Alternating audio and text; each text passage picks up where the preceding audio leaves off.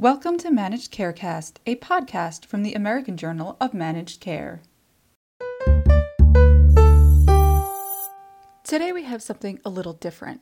We're bringing you part one of a two part sponsored podcast series discussing insulin delivery for patients with diabetes. Next week, we will bring you part two and the conclusion of the conversation. Welcome to the AJMC podcast, Advancements in Automated Insulin Delivery. I'm Mary Caffrey, Associate Editorial Director for the American Journal of Managed Care. In this first of two segments, we will discuss the evolution of diabetes care technology and standards for automated insulin delivery, as well as important new developments that we will see in 2021, including the Omnipod 5. Joining me is Dr. Greg Forlenza, a pediatric endocrinologist at the Barbara Davis Center at the University of Colorado. In this segment, Dr. Forlenza will discuss the pre-pivotal data. Today's podcast is brought to you by Insulet. Welcome, Dr. Forlenza. Hello, it's great to be here. Dr. Forlenza, can you tell our listeners about your background in diabetes care and your current research interests?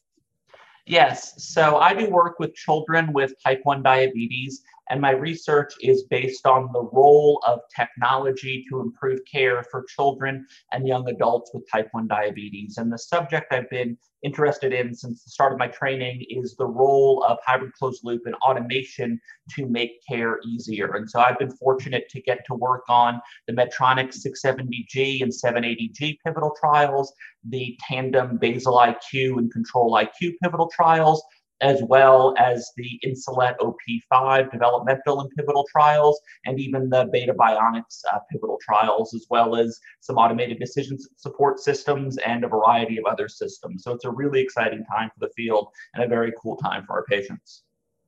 Oh, thank you. The last few years have brought major advances in automated insulin delivery. Even consumers who don't know much about diabetes have probably seen advertisements for continuous glucose monitors or automated insulin pumps. So, can you tell us about how insulin delivery has evolved over just in the last few years? Yeah, so I think it's been very, very dramatic. I always tell my uh, trainees that it's the only thing I do, and it can sometimes be hard to keep up with. And people that don't look at the literature daily, you know, oftentimes fall very far behind. And so we still have a lot of patients who are u- using injections for insulin therapy. But the, one of the biggest changes has been that they're now starting to use a lot more CGM and seeing significant benefits with CGM along with um, injections. And the field of those using insulin pumps has also changed dramatically as we've moved in the last few years from what's called sensor augmented pump therapy, where people are looking at their own sensor values and adjusting their insulin dosing from their pump based on their sensor value, to automated delivery, where the system is actually starting to take the human out of the loop and taking care of those minute by minute dosing adjustments by itself. And so this has been a phenomenal transition, both in terms of the burden that people feel daily about their diabetes care, but also the level of control that they're achieving. Clinically, we're seeing people's time and range move from you know the 50% range to the 60 to the 70 and even the 80% range with these systems and that's three, four hours a day more that people are spending time in range, and they're doing that with less work. And so that's what's been uh, really, really exciting is that we're seeing the cl- collection of our patients just continue to move up the scale in terms of even our poorest performing patients are doing as well as our best performing patients were five, ten years ago because the technology is making it easier for them to do so. So tell me about the, the, the technology itself. We, we're seeing different kinds of pumps also in terms of some of the features of the pumps that are taking them from, say, the tethered pump to the tubeless pump. Yeah, so uh, tethered pumps would be the term we traditionally use for um, a pump that has an infusion site and uh, a cannula, and then is worn kind of on the belt or kept in the pocket. And those pumps can be detached, but for a lot of patients, especially those who are young children, very active, athletic people, um, they don't like the idea of something, quote, dangling from their body. And so they like to have the option of an on body pump uh, which we call a patch pump. Um, currently, the popular one, of course, is the um, Omnipod pump. And therefore, they're able to kind of go wherever and do whatever without worrying about something hanging on their body, potentially getting snagged on a door frame uh, or a, a door handle or something like that. And so it just provides kind of an additional layer of normalization to uh, use of the technology because it's just on your body and you don't have to um, you know worry about the the tubing. And it, it's a great option for a lot of people. And just again kind of decreases that burden increases that normalcy and decreases a little bit of the visibility which are all very big factors in people being happy with the technology which is a huge factor in them using it successfully. Right so we're hearing more about the term AID and how do the American Diabetes Association standards of care affect AID? So that's a great question. So there's a lot of different terms we've used for this technology. The original term was artificial pancreas systems, which was a good engineering term, but it kind of led a lot of people to think that this was something that was implanted, not just a sub-Q, sub-Q system. Uh, AID is automated insulin delivery, and it's basically any system where the pump is listening to the CGM and using some form of basically autopilot to adjust insulin delivery. I worked with a lot of the early designers of these technologies and they came from a lot of other fields. The guy who taught me about it used to program heat seeking missiles. Um, another guy who taught me about it is designing self driving cars for Toyota. And someone else who taught me a lot about it uh, designed the systems that keep chemical plants from exploding. And so we're taking these ideas that are used in all other areas of our lives and we're applying them to diabetes. And so I think that's a really important point is that you rely on control systems every day to keep you safe. You just don't realize realize it. And this is another case where we're trying to bring that technology there. What it's doing in terms of helping with the ADA standards is it's transitioning the percentage of people who are able to meet targets to a much higher percentage. And we're looking at this in now secondary and real world analysis of pivotal trial data and real world implementation data. So a lot of people are going to be familiar with the data from the Type 1 Diabetes Exchange, which showed that with conventional therapy, even three to five years ago, only about 20% of people were meeting ADA targets for hemoglobin A1C and revised ADA targets for time and range. With this technology, what we're generally seeing is that moving up to about 50%. So now that's a that's a massive difference. Like when I'm in clinic, I can feel that on a daily basis. That it's not just like one or two patients a day that are actually meeting targets. It's half or more of my patients that I'm seeing on a daily basis who are meeting targets for hemoglobin A1C, meeting targets for time and range, because just like you know, having a self-driving car makes it easier for you to drive your car safely. Having a self-driving diabetes system makes it easier for you to drive your diabetes safely. And so the percentage of people that are able to do that continues to increase because the tools are making it so that it's less work, less burden, and less effort required to do that. And as a result of that, I very strongly believe, and we're conducting studies now, that we're going to see people having less and less and less complications, which we know is the end result of having better control. And so if you're doubling the percentage of people who are meeting goals for time and range, you're effectively having the percentage of people, or at least reducing by a third the percentage of people who are going to be having major complications. And that's going to continue to get better as we get to second and third generation systems and just seeing more and more people meeting goals and having less risk of long term complications. And that makes a tremendous benefit to the families. When you tell them that in clinic and you say, you know, your seven year old is meeting goals and we don't think that she's ever going to have complications as a result of diabetes, that's what they lose sleep about at night. So it makes a difference in terms of payments and it makes a difference in terms of quality of life. But that's why I love technology is because we can we can achieve both. So what what kind of impact does this have on say the care team and, and for care coordination and and not just for the patient and the family but also on everyone involved in the care for the person living with diabetes. So that's a that's a great question. It has a lot of impacts actually. Um, we still have to spend a fair amount of time working with the systems and optimizing success. Um, but a lot, it changes the conversation. It changes the conversation from, you know, how can we keep you from failing?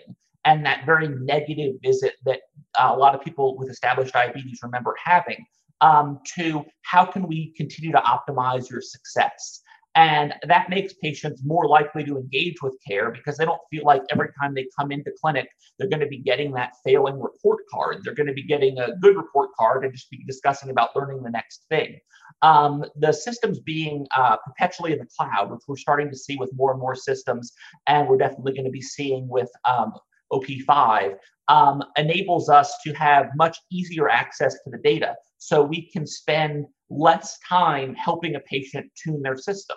A patient will just email us or call us and say, My daughter has just started soccer practice for two weeks. Let's make sure she's not having lows. I can just log into the server. I can see all the CGM data. I can see all the insulin delivery data. I can see the pump settings. And I can say, Let's change this basal rate here. Let's change this carb ratio there. The parent can incorporate the change, and I can see that they've incorporated it.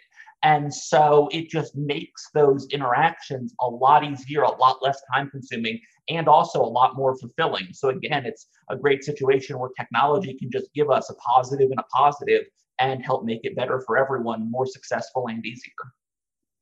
So, what's coming in 2021 that's new and exciting? Can you talk about the developments in AID that are that are coming in the, in the next year and what the impact will be? Yeah, so there's um, a lot of uh, good developments that are coming in the next year. Um, the big one that obviously I'm very excited about is the um, Insulet um, OP5 system. Um, this is a system that I've been working on developing for five years, all the way from the first hospital studies we did, where we had to check finger sticks constantly, to now the at home studies where people have been using the system safely and successfully at home for over six months, some of them up to 12 months now. And so, what's really cool about this system is that it's the first all on body system. And so, the um, hybrid closed loop algorithm, that self driving car idea, actually lives on the disposable pod. And that is a big advancement because early on we thought that it was going to have to live on a cell phone and you'd have to always have a cell phone in range.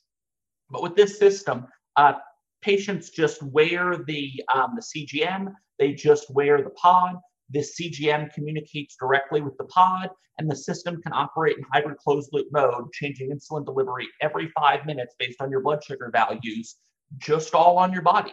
And the cell phone is still used to start the system, check the CGM value when you want to check it, and to bolus for insulin.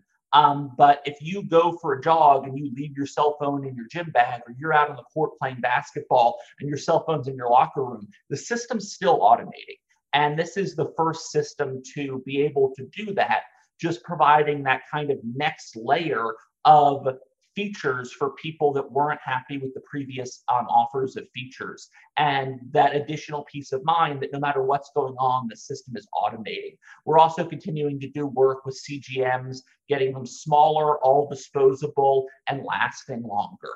And so that's a really big feature also is the, the growth of the use of CGMs and the ease and decreased cost of the CGMs, which are going to always be the key element of these systems, is requiring that continuous sensing of data. Nick Jonas obviously showing off his uh, six pack at the CGM during the Super Bowl, I think was a really cool moment because it helps normalize that technology for kids and saying, you know, if cool fit Nick Jonas can do this during the Super Bowl, I can do it too. So I was very happy to see that.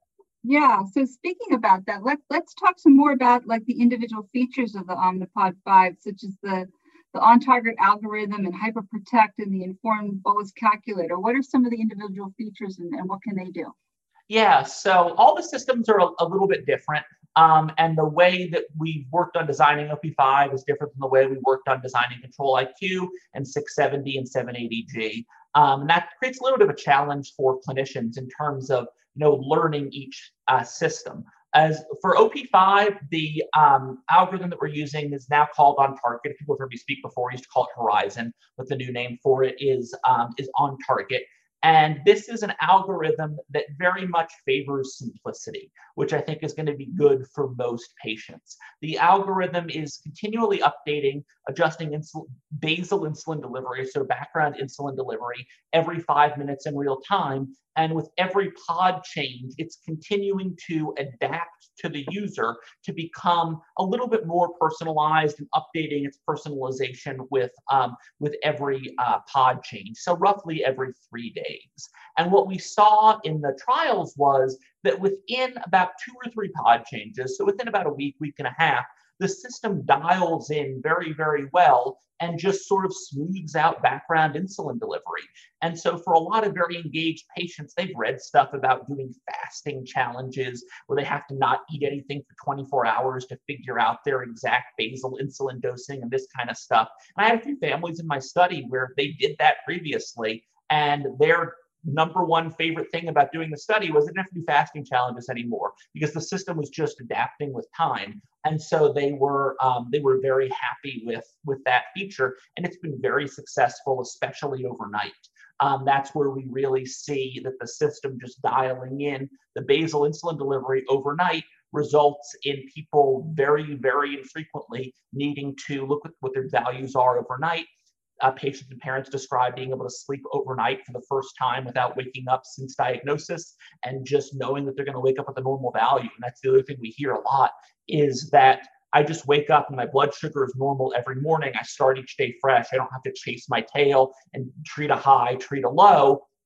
No matter what was going on the previous day, every day starts out fresh.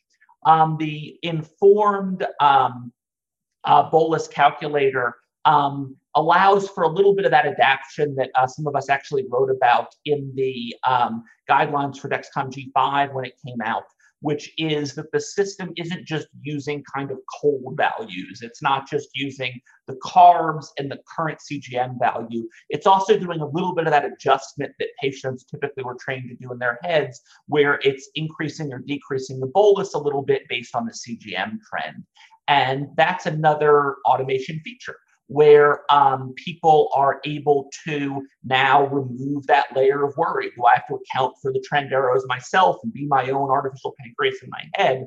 No, the system is handling that to further attempt to improve time and range. Um, one of the other features about the algorithm that's really important and sort of a change from previous designs is that we've enabled setting of different targets. And so the targets with the algorithm can be set at 10 milligram per deciliter increments between 110, 120, 130, 140, and 150. And so generally, I favored the 110 target. I think most people want aggressive control. And because the system does a really good job of minimizing hypoglycemia, we're able to um, you know, be at 110 as a target and have really good control. But there's certain circumstances under which the other targets are better. Um, for like toddlers overnight, um, young children who typically were more likely to have low blood sugars than other people. Um, we generally run them at the 150 target overnight and then the 110 target during the day. Um, some of my colleagues who do work with senior citizens have run it at the 130 to 150 targets due to risk of lows. I had some adolescents who um, never remembered to um, use the hypoprotect mode during PE. And so we would just program the higher target during their PE and kind of keep them uh, safer there. So there's a lot of places where having dynamic targets can be really beneficial. And I'm excited to see us have that. And then the last feature is that I'll mention is the hypoprotect mode. Um, this is a feature that we actually developed about midway through system development for specific circumstances under which we want to try and minimize risk of hypoglycemia exposure. And so it it does a little bit more than the idea of just raising the target. It does raise the target to 150, but it also decreases the aggressiveness of the algorithm and makes it so that there's essentially very, very, very minimal risk of hypoglycemia provided that you turn on the hypoprotect feature beforehand.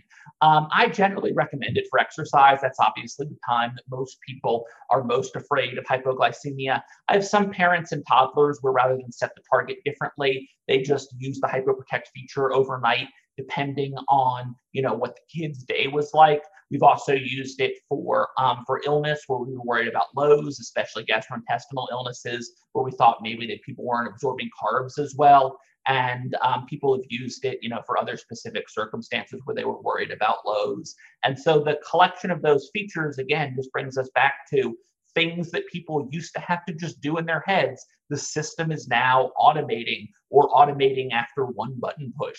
And so it just takes that I have to, you know, be my own pancreas. I have to think like a pancreas to we've now built that into the system and the system does it. So I think that's a really exciting development and something that's been working really well.